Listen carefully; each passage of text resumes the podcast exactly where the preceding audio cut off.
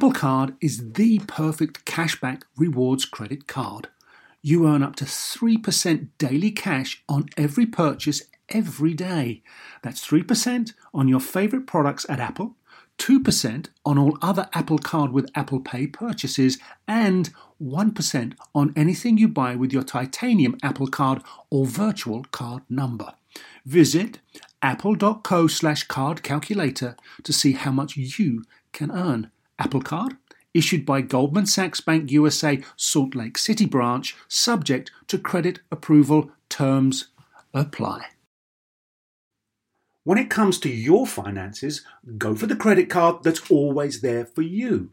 With twenty-four seven U S-based live customer service from Discover, everyone has the option to talk to a real person anytime, day or night. Yep, that means no more waiting for, quote, normal business hours just to get a hold of someone. Real service from real people whenever you need it. Get the customer service you deserve with Discover. Limitations apply. See terms at discover.com slash credit card. From the American Museum of Natural History in New York City and beaming out across all of space and time, this is StarTalk, where science and pop culture collide.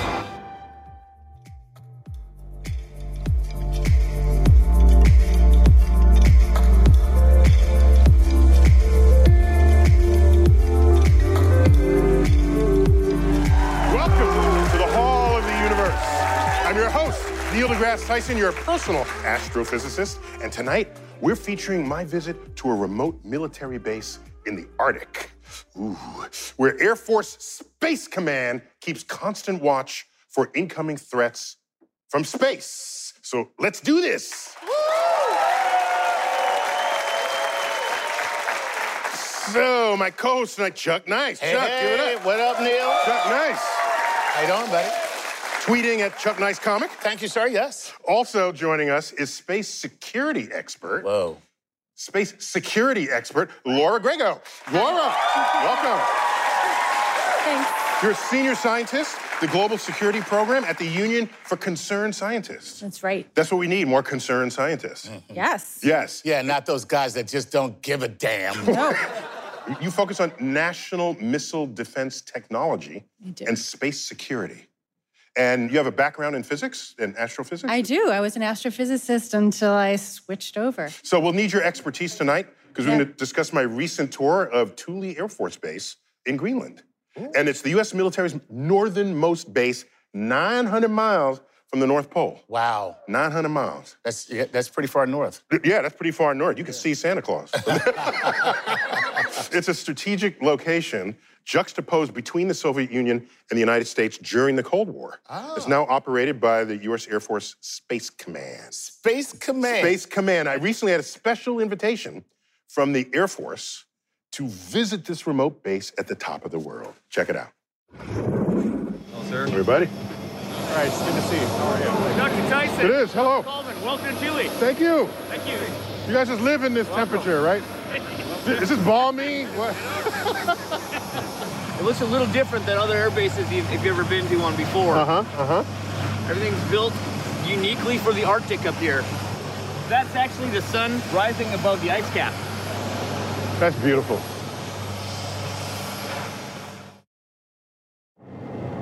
The ice cap is here. It's there. And I, it's almost a spiritual moment for me. We're well within the Arctic Circle, which starts at sixty-six and a half degrees. So, of course, we're so high in latitude, the sun doesn't get very high above the horizon. Even after it rises, it just stays very low. So, plus, I'm intrigued by how much of a sort of Cold War legacy is there. Like, the enemy is, they're the enemy over there, over the pole. So it's, it's a, it's there. You feel it. All right. So what goes on here? So welcome to twelve Swiss. This is our uh, missile warning radar. Uh, we perform missile warning, uh, missile defense, and space surveillance here. We're going to take you inside and show you some of the interior, introduce you to some of the folks that are actually doing the mission up here. But as we walk inside, I need you, sir, to turn off your cameras. Oh, Uh, we can't. Cameras are not allowed inside. Okay. Yeah. These guys will get really upset if okay. we try to bring cameras inside. So, so you're not authorized. Who knew that our space that that that, that it was operated like a trendy nightclub? A little velvet rope. Yeah, little velvet rope acts is just like, yeah, you you could come in, but your your, your ugly camera people got to stay out here. um, yeah, but I had security. That's security clearance. That's oh, why. Okay. Yeah. Uh, Wait, you have a security clearance? Yeah. That's very cool. What? Yeah. What is? I didn't the... tell you about it? No, you did not. Yeah, that was a. That's part of your security clearance, right? so, so, Laura, what? Um, why does the Air Force need a space command? Yeah, well, um, the military's been using space since the jump. You know, instead of having to fly a plane over the Soviet Union to see what was going on, we could launch satellites, right? Which weren't so vulnerable. The um, military. You can't just shoot down a satellite the way you can shoot down an airplane. Yeah, definitely not. Back then. Back then, yeah. Yeah, for yeah. sure. Um, you know, you could use satellite-based sensors to make sure that missile, you know, you could catch when missiles are being launched. And even um, a navigation system started way back then to, to help uh, nuclear submarines know where they were. That was the beginning of G P S. So military's been doing, you know, satellites for a long time. And eventually... Yeah, but the Space Force under the Air Force wasn't established until nineteen eighty-two. nineteen eighty-two, I got pulled those all together and got huh. Space Command. So, so why do we need a base at the top of the world? Yeah. yeah. Well, that original location is really a Cold War relic, right? So we kind of think uh, politically, we think east-west, you know, Soviet Union, U S. Yeah, you go around the world this way right. and back. Yeah. But the world's round. Yeah. Right. So the shortest for path, most people, the world is round. Right. Most of us. To make that clear. Yes. Yes. Yes, for this. So, you know, the shortest path for a missile, you know, will often come far north. Not, it doesn't go around east-west. It comes close to the pole. And so this was a place where you could watch for those things happening. Well, because it's so far north, the Thule Air Force Base has months of daylight in summer and months of darkness in the winter. And many people don't Don't think about that, because right. when you're above the Arctic Circle, that's the boundary between when you could actually have twenty-four hours of light or dark and when you don't. Mm-hmm. And so the farther north you go, every like inch north of the Arctic Circle, you get more and more days that are full twenty-four hours of daylight or full twenty-four hours dark, until you get to Santa Claus. And then you get six months day, six months night. Oh. Yeah. Yeah. That sounds really bad. Like, those elves must be so very, very sad. Yeah, especially in the winter. Exactly. Yes, yeah, so wintertime. Right. It's like, that's the max. It's, it's, all, it's dark, all dark all the time. Slave labor at night. Damn. So, Chuck, what do you think it'd be like to station up there? Listen, all I'm going to tell you is this. You will not find a frozen brother nowhere on this planet. They're not the ones that chipping out of the, it, the glacier right. that's receding. Exactly. You know what I mean? It's like there. You know, you might find Encino Man. You will not find Compton Man. Okay, that's all there is to it. But the, the temperature drops to forty below in the wintertime there. Just forty below. Okay. Uh-huh. As I said, no black people. Um, you know what's good about forty below? What? Please. Uh, it is where the Fahrenheit and Celsius temperature scales oh. cross. Really? So forty below centigrade equals forty below Fahrenheit. forty below centigrade is still forty below... Equals forty equals below... Equals forty below Fahrenheit. It's where the two temperature scales cross. It, oh, wow. Yeah, so you can just say forty below and then leave it it's at that. It's always forty below. And, right. And you know that it's the same. And if people ask you, you just know. Right. Yeah, yeah. I got yeah. you. Well, after my peek inside the base, Colonel Colvin took me to see how the missile warning system actually works. Cool. I know, let's check it out. So being inside the building, you told me that there was big radar above our head, so that's gotta be that right there. That is that, right, right. there. So that is our solid-state phased array radar. We call it uh, the upgraded early warning radar. And there's actually another face on the other side of it. So what that, those two faces, it looks out two hundred forty degrees, in our case, now towards the pole, to watch for anything that's gonna happen over the pole. So this is beaming out energy. Correct. Looking to see if any of it gets reflected back to you. Absolutely. So it's not only a transmitter, it's a receiver. Yes. You can look out about three thousand miles. So if you think about somebody throwing up a basketball in Los Angeles, if I was in New York, this radar could pick that up.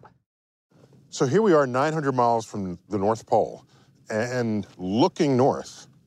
If there's any missile launched from that other side of the Earth, they will see it first, rising up. over the horizon. Is it headed for a city? Is it headed just for the ocean? Somebody's thinking about that, and that's a good thing. Wow. So, Laura, these are missiles that go from continent to continent. That's right. And, and they're ballistic, which means they, they move under the, purely the influence of gravity right. once they're launched. And right. so they're intercontinental, they're ballistic, and they're missiles. I mean, I C B Ms. I guess yes. that's where we get the, the, the abbreviation from. How, was that a game changer? It really, it was. Um, Going back to the Cold War, I guess. Back to the Cold War, right? Uh, one thing, they, they go fast, right? In, intercontinental, they can go six thousand miles in a half an hour, forty minutes, right? So you don't have to send airplanes with bombs.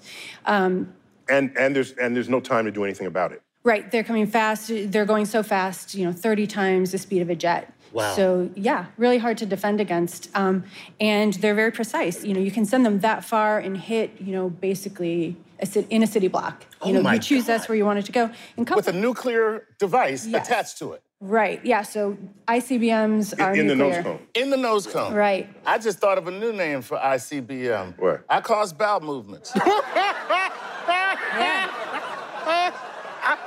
Wow. But, but yeah, fast, deadly, accurate. It was it was profound. And even though no one, none has ever been used, we knew what their right. potential was. Yes, right. So there, you know, um, there was a, the whole process of trying to figure out um, how to keep a nuclear war from happening. Of course. So that you don't even use these. Right. So and this would be the primary delivery mechanism for nuclear warheads, then, in, in an exchange, at one point, in a nuclear right. exchange. So, um, so the, you know, today we have land-based I C B Ms. We have submarine-based ballistic missiles. So they're launched, you know, patrolling out at the sea, hunt for Red October stuff. I saw the right? movie, yeah. Mm-hmm. Right, mm-hmm. yeah, and then bombers. Um, so you carry nuclear weapons on airplanes. There are, there's just, you know... We can talk some more about where that's going from here, but you know, during the Cold War, there was some, there was it was tricky to know. Um, we didn't want to get a nuclear war. How do we communicate? Um, you know, deterrence. How do we say I don't want you to use them on me, and I want to make it so the the result so painful you'll never do that. I spent yeah. some time putting that in, in this book. Yeah. Mm-hmm. It just came out. Yes. Accessory to War. Yes. I feel really crass holding this up on here, my own show. Here, let me do show. It for you. No. Try But, but yeah, just an accessory yeah. to war, the unspoken alliance between astrophysics and the military. Yeah. Probing all the ways that we've been sort of handmaidens to military conflict. Wow. Like forever. So, Laura, how effective is this system in Greenland at deflecting missiles? Suppose, suppose they come from South Korea, I mean, from North Korea instead yeah. of Russia. Uh, so the job of those systems is not to deflect those missiles, but to de- detect them. Um, and what they do is that they, they catch, uh, just because we're going to come to the deflection later, they, uh, they're sitting there and they're looking. They're waiting to see something come on over. Um, luckily, we don't see those happening. Um, but between the, the radar in Thule and the other radars we have, and we have um, space-based infrared sensors that can catch that big plume from a launch. Um, the, the, U S, the heat plume, yeah. The heat plume, yeah. right? So uh, when an I C B M is launched, that the engine burning... Uh, the U S can detect a missile as soon as they, as soon as it's launched. I mean, mm. it can see everything, right? And that helps us. How? Right. Well, because right now you kind of sound like my alarm system, because you know they give me a call and they're just like, "Hello, Mister Nice, we've yeah. uh, we've actually detected an alarm uh, on Zone Five," and I'm just like, "Yeah, well, I'm in Chicago, so what is going on? Can you help my house?" Is what I want to yeah. know. Well, it's good that we're detecting that they're not coming, right? So we know all the time that they're not coming. See, that's information. There you go. Knowing that they're not coming. I am going to sleep so well sleep, tonight. Sleep beautifully. Well, after I visited Greenland, I had a visitor to my office. The commander of the Air Force Space Command, four-star General John Raymond. And I asked General Raymond about their presence in the Arctic. Check it out. twenty-four hours a day, seven days a week, three hundred sixty-five days a year, those crews are on alert, fully ready for any threat that, may, that they may face. I imagine that it may be hard to convince the American people that the fact that we haven't been attacked is not because no one wants to attack us, it's because we've had effective deterrence. Right. That's so, gotta be hard, so I, that's gotta be a hard sell. So I lived in North Dakota once, and I was driving down the street, and I hit a deer, totaled the car. And I got back to my unit the next day, and I was telling my friends that I hit a deer and totaled my car. And one of the guys that I was stationed with, who happened to be from North Dakota, said, "So you don't have deer whistles on your car?" I said, "Well, what does a deer whistle do?" "Well, deer whistles, when you drive, make, make a sound and it keeps the deer away." And I asked him, "Well, how do you know if it works?" "You don't unless you hit a deer, and then you know it didn't work." So it's, but it's deterrence, and it's a, it's a, it's something that uh, is hard and to. You didn't have a deer whistle. I didn't have a deer whistle. Laura, how effective is deterrence as a national security strategy? Right. Well, if you're trying to deter someone from doing something by saying, "I'm going to do something back to you," you got to understand each other pretty well. Right. And during the Cold War, the U S and the Soviet Union kind of struggled to understand each other.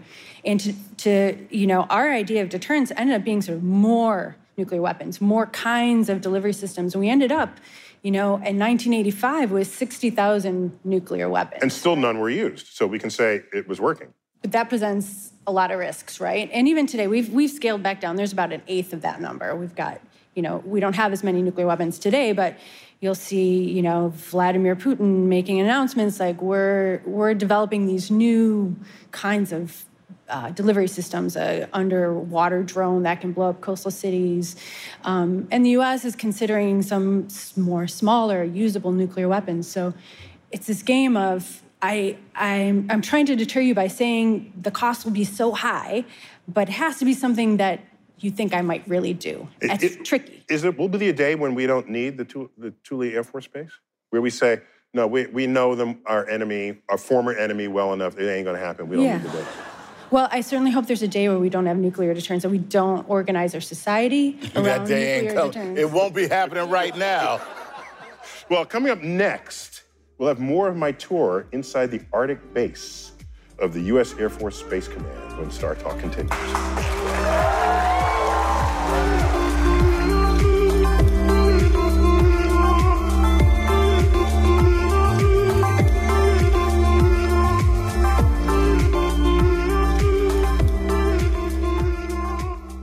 Working moms have way too many to-dos. Switch to H and R Block and have an expert do your taxes for you. Block guarantees one hundred percent accuracy and your max refund or your money back.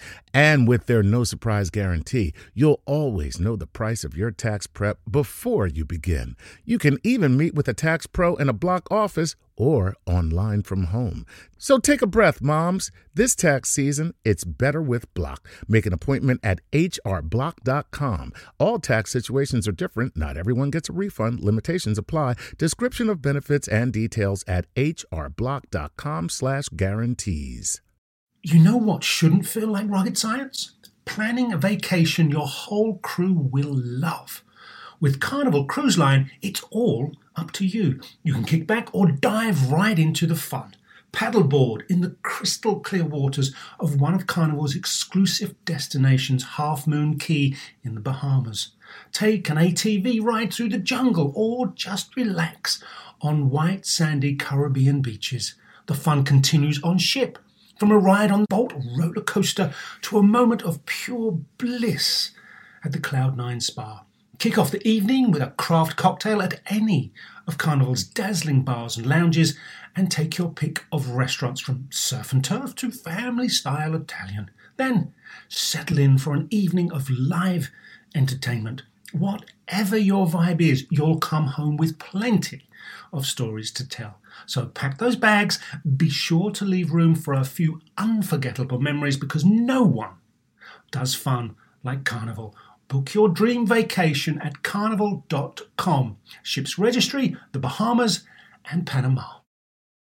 Whether you're a family vacation traveler, business tripper, or long weekend adventurer, Choice Hotels has a stay for any you. And that's good, because there are a lot of me's. Choice Hotels has over seventy-four hundred locations and twenty-two brands, including Comfort Hotels, Radisson Hotels, and Cambria Hotels. Get the best value for your money when you book with Choice Hotels. Cambria Hotels feature locally inspired hotel bars with specialty cocktails and downtown locations in the center of it all. Hey, that's me. Radisson Hotels have flexible workspaces to get the most of your business travel and on-site restaurants.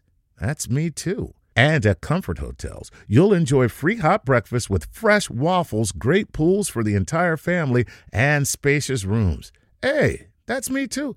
I guess I'm just going to have to stay at all of them.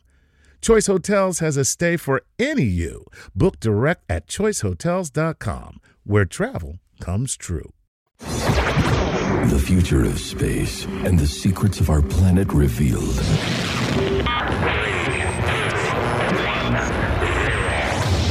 This is StarTalk.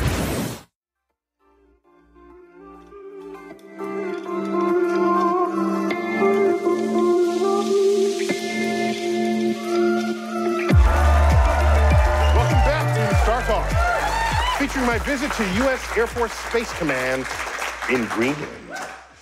It's a crucial hub for the U S military to connect with satellites as they pass over the top of the world. Let's check it out.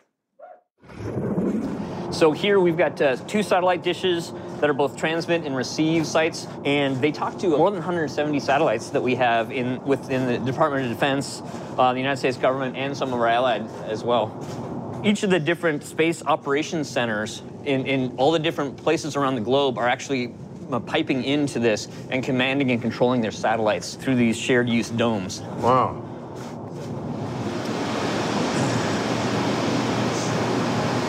Whoa.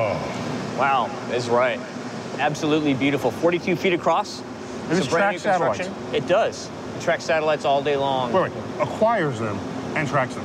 Yes. One of the neat things about this is it's an inflatable dome. It's not rigid.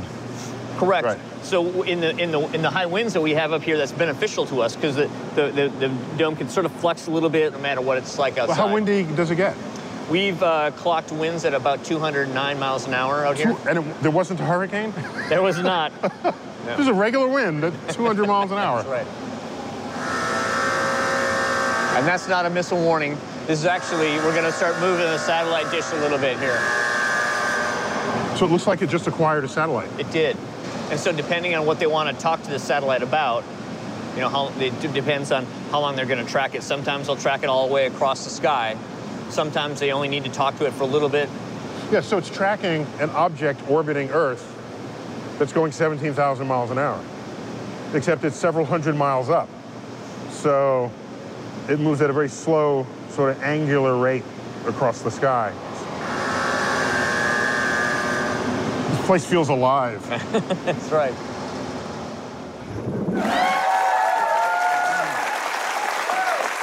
So, Laura, how important is satellite the satellite communication network to national security? Yeah. So, what the what that dish was doing was talking to satellites, saying, "Hey, how's it going? How's, how, how's your fuel? Is everything working well? This is what I want you to do today. This is what I want you to look at. And hey, do you have those pictures I asked you for yesterday? I'm going to download them." So it's that whole communications channel that underpins basic modern militaries, precision-guided munitions, weather prediction, long-distance communication, troops who are in the field. Like, that's how the United States does what it does. Is uses this is the space satellites. Support for what previously right. was only done by ground Uh, communication channels. I right. guess. There's yeah. been a real, a real revolution in the last couple of decades, um, and basically satellites underpin everything the military does. Mm-hmm. What's the risk of some rogue enemy state targeting our defense satellites? So one thing about being in space is that you're kind of vulnerable, right? It, it's not like you're dug in in a bunker in your own territory. Right. You know, part of the the reason you're in space is that you can see other people, you can communicate. So you're going to go over their territory. So, um, and space is not all that far. You know, these low Earth orbiting satellites are not any further than the train I took from Boston to New York today. I mean, that that's a couple you know, hundred a miles. Bit, yeah. yeah, I mean, that's where the space station is. Some of these are they're a bit further, but um, it's kind of in the neighborhood, right? So there are ways you can kind of interfere with them. You can mess up their communications. Um, you, it's called jamming. And of course, they're close by and you can think about actually physically destroying them. Taking them out. Yeah. Right, we haven't, we're not doing that, right? Mm-hmm. So no country's ever done that to another country. But the first country that does do it is actually gonna start something big. Yeah, something bad, like, right. yeah, yeah, right? So, and I am just the person that, okay, I'm sorry. Wow. Well, I had the commander of the U S Air Force Space Command in my office, again, because that's how I roll. And I asked General Raymond, about securing our assets in space. Right. I had to get some understanding yes. of this, so let's check it out. The United States Air Force uh, tracks all the objects that are in space. It started with Sputnik as object number one. Today, we track twenty-three thousand objects in space. And we act as the, the space traffic control for the world. On average, about once every three days, a satellite maneuvers to keep from running into another. Wow. And on average, about three times a year, the International Space Station maneuvers uh, to keep from, uh, to avoid a collision with a piece of debris. And we provide that, uh, that surveillance of, of, of space uh, to make sure that we keep track of all those objects and that we keep the domain safe for all. Laura, how crowded is that? Well, twenty-three thousand objects is all satellites plus significant debris, I guess. Right. So uh, one thing we do at my organization is we keep track of the actively working satellites. So there are about eighteen hundred. Um, and then the rest is debris and stuff. And that could be, you know, an astronaut lost their glove or a bolt broke off or maybe a stage, a launch stage had some fuel left in it and it exploded later and it had a bunch of stuff there. So there's, that's a lot of stuff. I mean, space is big. Right, so it's not, um, you know, super crowded, but but, but it gets more and more it, dangerous. Right, you're not ducking, but it's, you know, whoa. I would love to put that to music, is all I'm saying. Yeah, yeah. I call it my space dance. Space dance. Maneuvers. So, Chuck, would you have guessed there were that much stuff in space? You know what? I'm. I, I probably would have, and here's why. Because why? I know that there are, you know, there's quite a bit of stuff in space, uh-huh. okay? I mean, when you, at the lowest is the I S S, right? Right. Right? Because as, uh, as a zone As a zone of right, low, right. right? You got your I S S, okay? Then you go right above that, you got Hubble. Yeah. Right? Yeah. Okay. Mm-hmm. Then if you go a little bit above that, okay. This is the stuff we know about with all the satellites right up there. But then the next layer, there you go. It's all the kids that let balloons go. Oh! Right. Right there, that's what happens. I didn't then, know that. Then the, the level after that is all the uh, empty vodka bottles thrown out uh, from the Soyuz, which is the Russian transport to the space station. You act like they got a rolled-down window to toss out the garbage. and uh, and then, of course, the, the, the final layer is frozen astronaut pee. Um, Ow! Ooh. Yeah, exactly. Ooh. That's right. That's right. So, Laura, what's the worst-case scenario? We also saw the movie Gravity, yeah. where one satellite takes out two, takes out ten, takes right. out one hundred. Uh, this, this Kessler effect, I think it's called, is, uh, is... How real is that given our current situation? Could someone set that off intentionally? Yeah, so... Um, and do you have a plan to fix it? Well, that, these are good questions, right? So the cascade effect you're talking about is, you know, you might have a satellite and then a smaller piece hits it, that breaks up and makes other small pieces that can hit other That themselves satellites. become lethal projectiles. Become lethal projectiles, right? Um, and, you know, we can track lots of these twenty-three thousand objects, but, you know, the stuff that's hard to track, these little things are like marble size, that can take out a satellite, too, because they're going so fast. Wow. Like seventeen, so eighteen thousand miles an hour. Right. And Five miles per second, that is, yeah. So you can't, yeah, so you, you can't track them, but they can... they can damage you. So you got to be really careful about how much debris you make. Um, so what's the resolution of this? The, how, what, how do, where do we get? What are you right? doing about it? Right, so there, there, are, um, there are good rules being developed, just kind of like, you know, to put your car on the road, you have to get inspections. We're starting to do that about space. You know, your satellite has to be, you know... You are there that many people shooting crap into space that you can ask that, that you have to worry about the quality of what they're yeah. putting up there? Oh, yeah. Yeah, wow. that's where we're that's where we're at, right? And so there's lots of just you know basic housekeeping and stuff. And when a satellite dies, you you need to deorbit it or put it in a. So they've got to have orbit. fuel for deorbiting, right? You got to have death fuel. Death fuel. You have to save the last of your tank in order to be a good citizen. I call that the Thelma and Louise. Yeah, you take it down. But you know, all all of that good work, all of that you know, good housekeeping, all those good rules, you know, that can get swamped if you intentionally destroy a satellite. So we've we've done a calculation using the NASA breakup model. So for a big spy satellite, like a ten-ton satellite, if if if an anti-satellite weapon destroyed that, it could break up and it could basically double or triple the pieces, the number of large debris in just those orbits that we use the most. So to have a really good solution, you have to deal with this space security question. Like, how do we not target other people's satellites? How do we not target satellites? Mm-hmm. And just to be clear, a ten-ton satellite is weightless in orbit. Just to be clear. What? I'm just saying. It don't mean it doesn't hurt when you get hit with it. Right. I'm just saying. It's just weightless. It's just weightless. It still has mass. Right. Yeah. The Newton equations have mass in them when you're calculating momentum and energy and that sort of thing. Right now you are speaking Japanese to me. Well, up next in my visit to the Arctic, we check out a telescope that can peer into the depths of a black hole when StarTalk returns.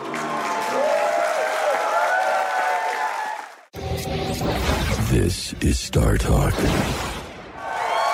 Welcome back to StarTalk from the American Museum of Natural History right here in New York City. We're featuring my recent visit to a remote base in Greenland. Check it out. Got another telescope to look at. I keep calling these telescopes. They just call them dishes. It's really, really, really cold.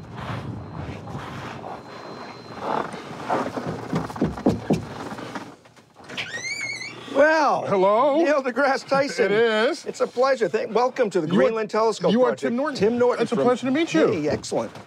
So let's take a look at the telescope. This wait, wait, is, don't you need a coat or something? I'm up here all the time. I'm really used to this, and I'm out of, uh, I grew up skiing in northern New England, so oh, okay. it's, uh, it's not usually. You're homegrown New Englander. This is, this is all not right. a problem. You're just showing off now. Oh, You're I'm sorry.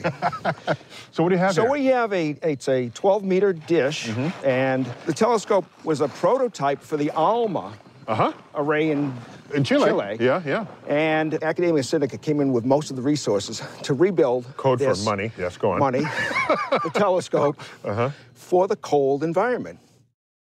So the neat thing is right now, we don't have a picture of a black hole. No, we know? don't. We've got no. a lot of we great just say, artist renditions. It's over there in that dark area. That's right, we, and it looks yeah. like this. We've got some great pictures out there. They right. show up in movies, shows everywhere, but we don't have a picture. Mm-hmm. So how does this convert to anything that's going to contribute to our understanding of black holes? So basically you have to think about this as, what can we resolve? The best targets are in M eighty-seven and in our galaxy. The huge its size, elliptical galaxy, it's, it's, M eighty-seven. It's, it's considered a supermassive black hole, but from where we are standing, the size of that black hole is about fifty or sixty micro-arc seconds okay. in size. So in order to see that, we need to be able to resolve at a fraction of that size. And the way to do that is to tie in radio telescopes from around the world. Mm-hmm. When they work together, they have the resolving power, essentially, of a, an Earth-sized telescope. And if you can resolve at that, this, this paints a much more detailed picture of the universe. All we know is black holes are black, and they got a lot of gravity, and stay away from them. And they're honing in on them, and I can't wait till they come online, and they can tell us what's going on at the event horizon, because that's the spot where black holes are eating anything that wanders too close. There's a lot of action there. So I'm, I'm going to watch this space. Nice. Okay, joining us to discuss what black holes might actually look like is theoretical physicist Priya Natarajan. Priya, welcome. Thank you. Welcome to StarTalk. You're a professor of astronomy at Yale, and you specialize in studying the physics of black holes. So the black hole at the center of our galaxies, Four million times the mass of the sun, is that about right? That's but right. We've never actually seen it. Right, so first of all, I think um, black holes are pretty bizarre, crazy objects, and every rendition you've seen of them is incorrect. Oh, okay. Oh. So um, they're very complex. I think there's two simple ways to think about what a black hole really is. One is we can think of the intense gravity that it has. So, for example, if you look at the Earth's gravity, to escape the Earth's gravity, we have to shoot rockets out at about eleven kilometers per second. That's the escape speed from the Earth. Seven miles per second. Thank you. Yes. that, that's about, you know, thirty yeah. times the speed of sound. So that's why we now, need you rockets. You keep your communist measurements to yourself. This is America, damn it. America. America. So if you can imagine that the gravity of an object is so intense that the speed of light, so three hundred thousand kilometers a second, is what you would have to exceed to escape its gravity, that's what a black hole is. So not even light can actually escape a black hole. So that's like one way to think about the intense gravity of it. Um, the other way to think about it is the packing, the density of how compact it is. So for the Earth to behave like a black hole, to be packed like a black hole, and you know, we astrophysicists like to think of black holes actually as objects because the end states of stars. So it's kind of a convenient way to think about it. As a thing. As a thing. In reality, they're much more complex because, you know, there are sort of pockmarks in this four-dimensional space-time and so on.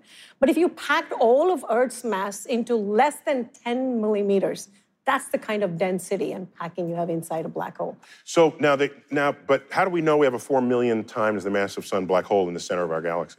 So we've inferred the mass... Have you been there? Mm, no, I wouldn't stray close. Um, yeah, it'd be totally bad for you, yeah. So it's from the gravitational influence that a black hole exerts on its vicinity. So it impacts the motions of stars that are right around it. It sort of, you know, slings them and brings them back, has captured them in orbits. So now astronomers have actually tracked the speeds and the orbits of stars that are right around the center of the black hole. The only way oh, wait, they're moving so the center fast. Of this thing. Of our galaxy. Yeah, no, no, but they track the orbits. They don't know what's there yet. That's right. They look at the speeds. They look at the speeds. They map calculate. the orbits. Yeah, they calculate. They map the orbits. They close. So that tells you, a la Kepler's laws, you need to have something quite massive that's at one of the foci. And small. And small, very compact, and that sitting there. And so from the motions of these stars that have been tracked now for twenty years, we actually know that there's a very dense, compact object, quite massive, that's sitting there. Okay. So the general public's exposure to this kind of uh, information Um, I think hit a peak recently with the film Interstellar. Ooh, I love that. And, and they brought on Kip Thorne, Caltech physicist, not only to help write the storylines, but as one of the executive producers. And he modeled a black hole for scenes in the movie. So that, in the movie Interstellar, so what was modeled was a black hole called Gargantua, uh-huh. which was actually spinning very rapidly. So the other way in which you infer the presence of black holes is the extreme light bending, because the gravity is so intense and space is so seriously warped around a black hole that light gets trapped in a very, very particular shape, and you can sort of see this shadow. The path of light gets trapped. The path of light gets trapped, yeah. Uh-huh. So it is actually taking the path of light, bending it, yes. That's right. So that now the light itself is almost like orbiting the black hole. Absolutely. And in fact, black holes are badass. That's that's yeah. really that's, yeah, yeah. that's hot. That's hot. That's hot. So Chuck, was that what you thought a black hole might have looked like? Do you think? Now you know, there's no way. I mean, that was that was based on math. Well, Priya, thank you for joining us tonight and illuminating black holes. Up next, more on the science of space defense with StarTalk for Terrorists.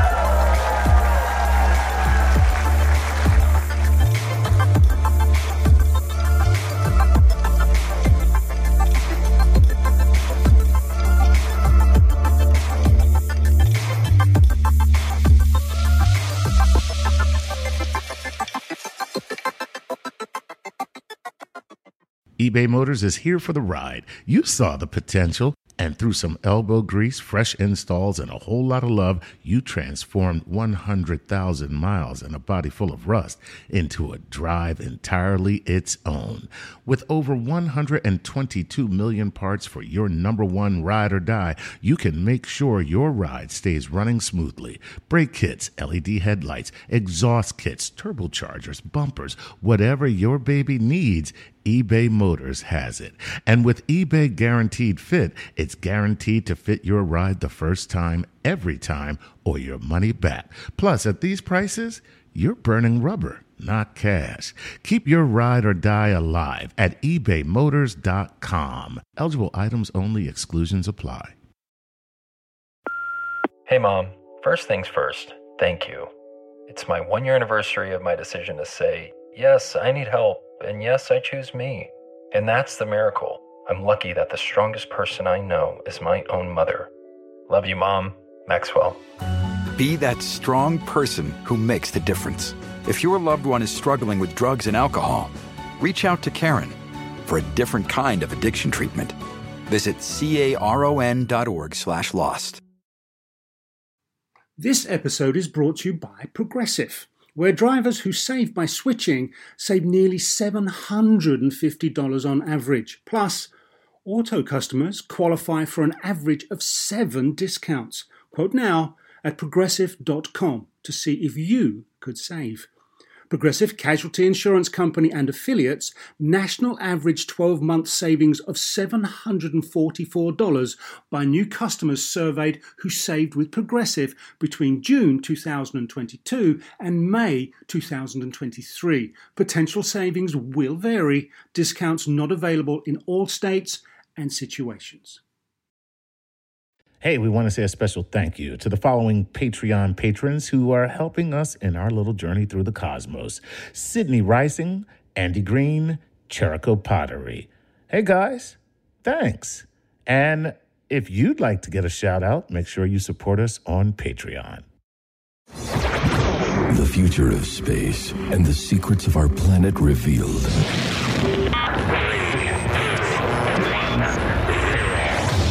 This is StarTalk.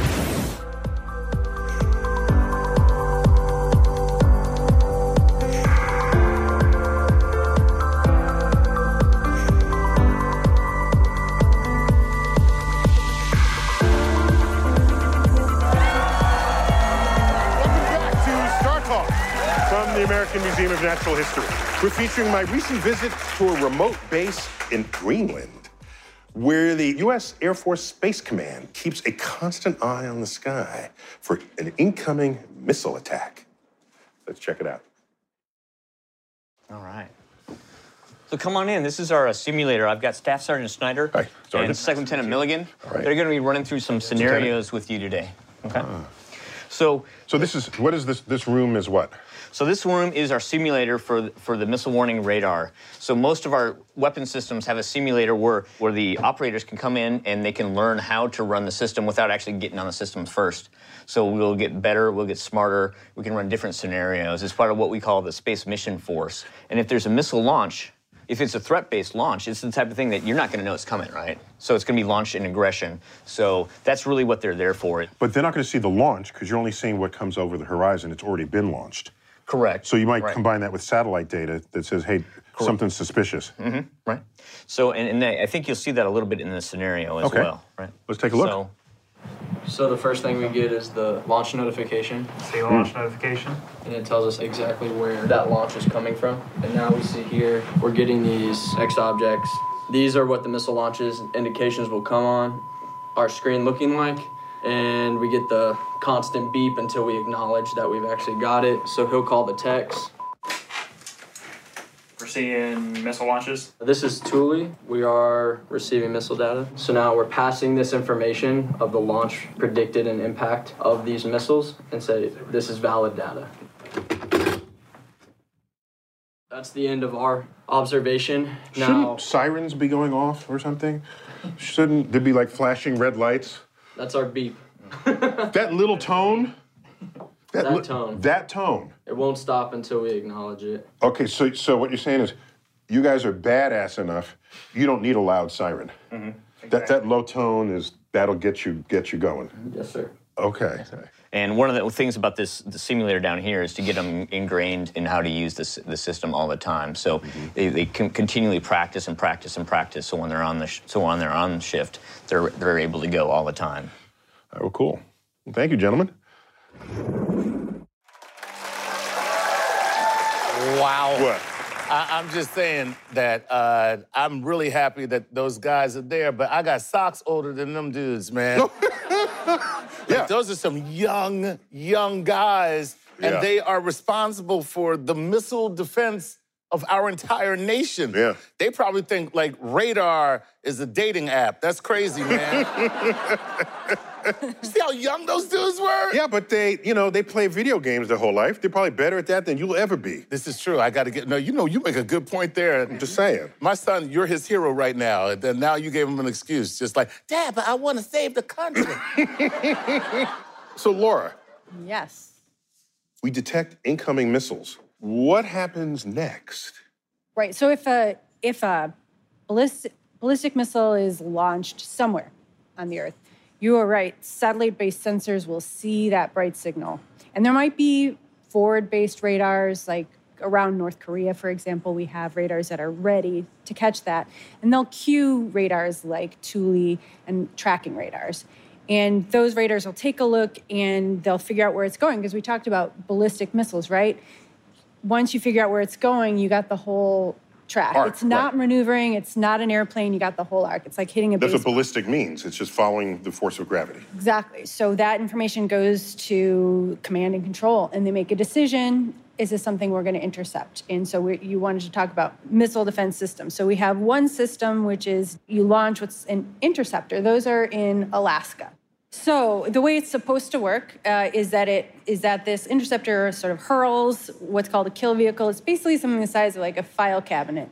And its job is to maneuver itself and run into an incoming nuclear warhead and destroy it with the force of impact. That's what it's meant to do. A kinetic kill. A kinetic kill, right, destroys it. Um, that's really hard to do. Yeah, you know? I was going to say, don't they call that Uh, shooting a bullet out of the sky with another bullet? Yeah, hitting a bullet with a bullet, right? right. It's, it's really hard, and that's that's hard to do, and we've been trying to do that for twenty years, and the test record is about half, right? Mm-hmm. and, and this is a really difficult job that, you know, it's probably one of the most complex military systems ever built, and certainly one of the most expensive. Wasn't that, I think the yeah. number was a six billion dollars ticket on that, is that um, right? sixty-seven billion dollars oh, will, sixty, sixty-seven, sixty-seven will be the price tag, yeah. We have that in our couch cushions. yeah. It's America. sixty-seven billion dollars, go look at the sofa. So Chuck, do you, do you trust the detection system there? Uh, you know what, I gotta tell you, um, to be honest, you know, I, I just, I didn't appreciate that alarm system that they had. Like, like me, I didn't, I couldn't, yeah, I couldn't get just, over that. Like, you could have gone with a much better alarm system, all right? Like, even, like, the annoying alarm clock, you know, that would have been better than what they had, that right. little, tick, you know. So, like, I mean, boop. yeah, yeah, that boop, mm-hmm. you know, what is that? Like, that's ridiculous. I have some better alarm systems. Do you? I do, for them, all right? Here's your standard alarm. Inside the room, right? Yeah. Right? Then, of course, there's the A I, the crowd pleaser, you know, like just the... We're all going to die. Right? Right? You know? Uh, and, of course, like, this is my one of my favorites. It's just the goat. You know what I mean? You want to add... The goat? Yeah, the goat. Like, here you go.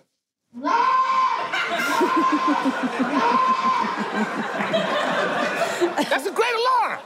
All right? And, and, and, and, and here's the thing. If you really want to make it, like, for those young dudes, yeah. right? Something they would... Something they would really get into, just put it all together and put a club beat under it. Check it out. Here you go. There, look. Yeah!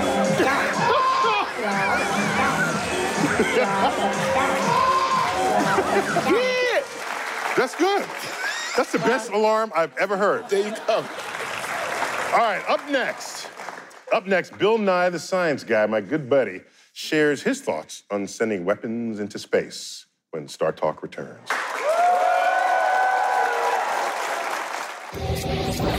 This is StarTalk. Welcome back to StarTalk, featuring my visit to U S Air Force Space Command in Greenland. I visited an abandoned part of that base, which shows the past in the future of protecting America from high up in the Arctic. Check it out. This feels like Cold War Rust Belt right here. It sure is. So where are we? So this is one of four anti-aircraft sites that were built here on Thule in nineteen fifty-seven to nineteen fifty-eight. It was a Nike Ajax site, and it was what it was is, is anti-aircraft defense of Thule Air Base. And in this, case, this area this here? This area right here. That's right. So there were multiple launchers here that were underground that could bring missiles, uh, elevate missiles up for launch and then launch them at any enemy aircraft that might be attacking Thule Air Base. Mm-hmm. And the missiles were stored underground, and then if a threat emerged, then they would emerge. Uh, they would, mm-hmm. uh, a missile would be erected upward and then mm-hmm. fired at its target. So I see there's a lid open over here. What is this? That's the, one of the entrances to the, uh, to the underground part of this facility. You could go down there if we wanted to, but at least you can see, get a feel for... Whoa. So that's ice right there. That Whoa. is not uh, the floor. Holy cow. So This is a relic of our need to defend what was going on at the Air Force Base. That's right. And today, those needs are different. Yeah, so now our space capabilities are under threat today, and we mm. consider space to be a warfighting domain, just like the other domains of land, sea, and air. So the common denominator from nineteen fifty-eight to today is that this latitude on Earth, in this position in the Northern Hemisphere, remains of strategic value to the United States. That's absolutely true. This is, is a strategic position, and I think it'll be instrumental in deterring attacks and, and winning as necessary in any wars to come. And those wars may extend into space. Hmm. Nice. So Laura, he, he talked about, the general talked about extending war into space. Yeah. Would this be part of the mission objectives of of a Space Force that has been recently proposed by the administration? So that's a good question. Space Force, you know, um, I, I a new branch of the military. Right. Um, so totally new, never uh, seen before. Right. So Space Force. So that, you know, Space Force could be the stuff that we're doing already, which is trying to keep satellites working as, you know, without interference and potentially interfering with other countries' uses of it, right? That's, that's a possible model for it. Um, and whether a Space Force is really what you need to do that, you know, that's a bureaucratic change, and, you know, mm-hmm. I start to glaze over. I don't think people saying Space Force, Space Force are saying bureaucratic change, uh, you know, better acquisitions. I don't think that's what people are are talking that about. That wasn't in a speech. You've never been to one of my rallies. Right, right. Basically, what you have to do is figure out, you know, how do you create rules and agreements, and we have an influence we can use to shape that uh, in, a, in a peaceful way. Yeah. Okay. Bill Nye, the science guy, is a okay. dispatch for us tonight uh, on the legacy of opening the domain in space. Let's check it out.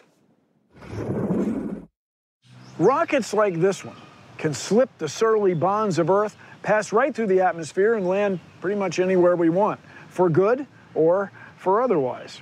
And while space exploration in many ways brings out the best in us, it's also enabled us to build weapons that can be delivered from one side of the globe to the other in about forty-one minutes. That's not very much time for a government to react. So militaries on both sides have built up extraordinary inventories of these very, very powerful weapons that could cause total destruction, in the hopes that neither side will ever use any of these weapons.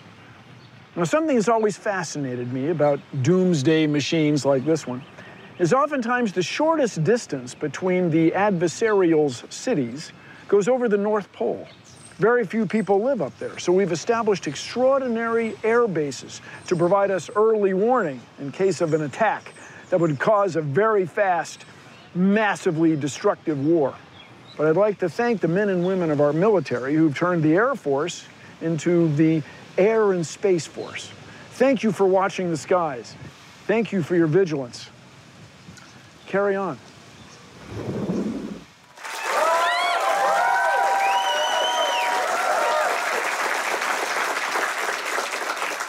So all this talk about branches of the military, each defending us in one regime or another, be it land, sea, air, space. The premise is always, we are going to prepare for war and fight a war if we have to. Now that's actually sensible given the conduct of our species ever since we've been human. So I get that. We don't always get along. But when I look at what role space exploration might play in the future, I kind of want demonstration that we treat each other nice on Earth to then believe that an outer space treaty is going to work at all. So I'm a little skeptical on those grounds. But you know what gives me hope? Some fraction of all wars that have ever been fought, I don't know the number, a third, maybe a half, have as their foundation conflict based on access to limited resources. Fighting over access to something that you need as a culture, as a tribe, as a nation.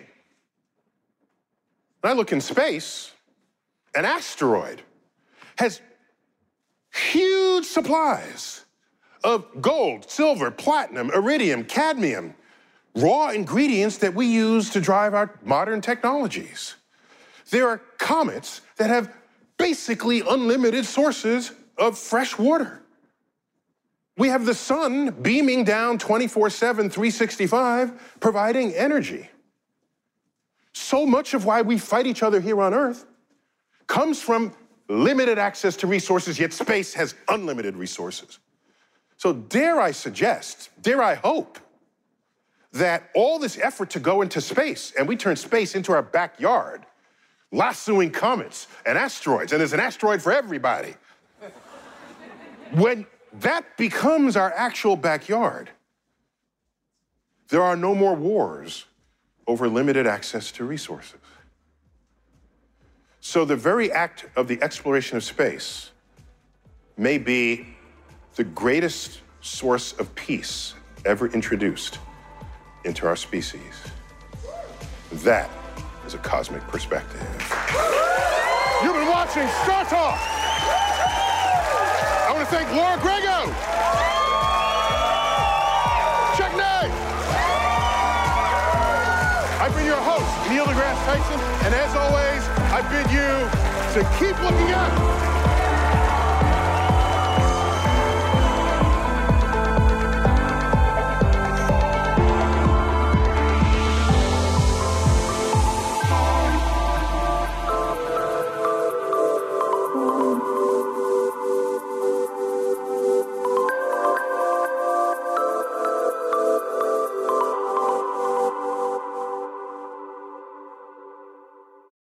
Hi, Max. I wanted to share something with you. I wanted to tell you how grateful I am and how you've embraced your sobriety since day one. I'm grateful for how you changed your life. I'm grateful for the love you have for me. I'm grateful for you. Love, Mom. If your loved one is still struggling with addiction, you might not feel like you'll ever get to grateful, but we can show you how. At Caron, we've helped families overcome addiction for seventy years. So if your loved one is ready for something different, visit caron dot org slash lost.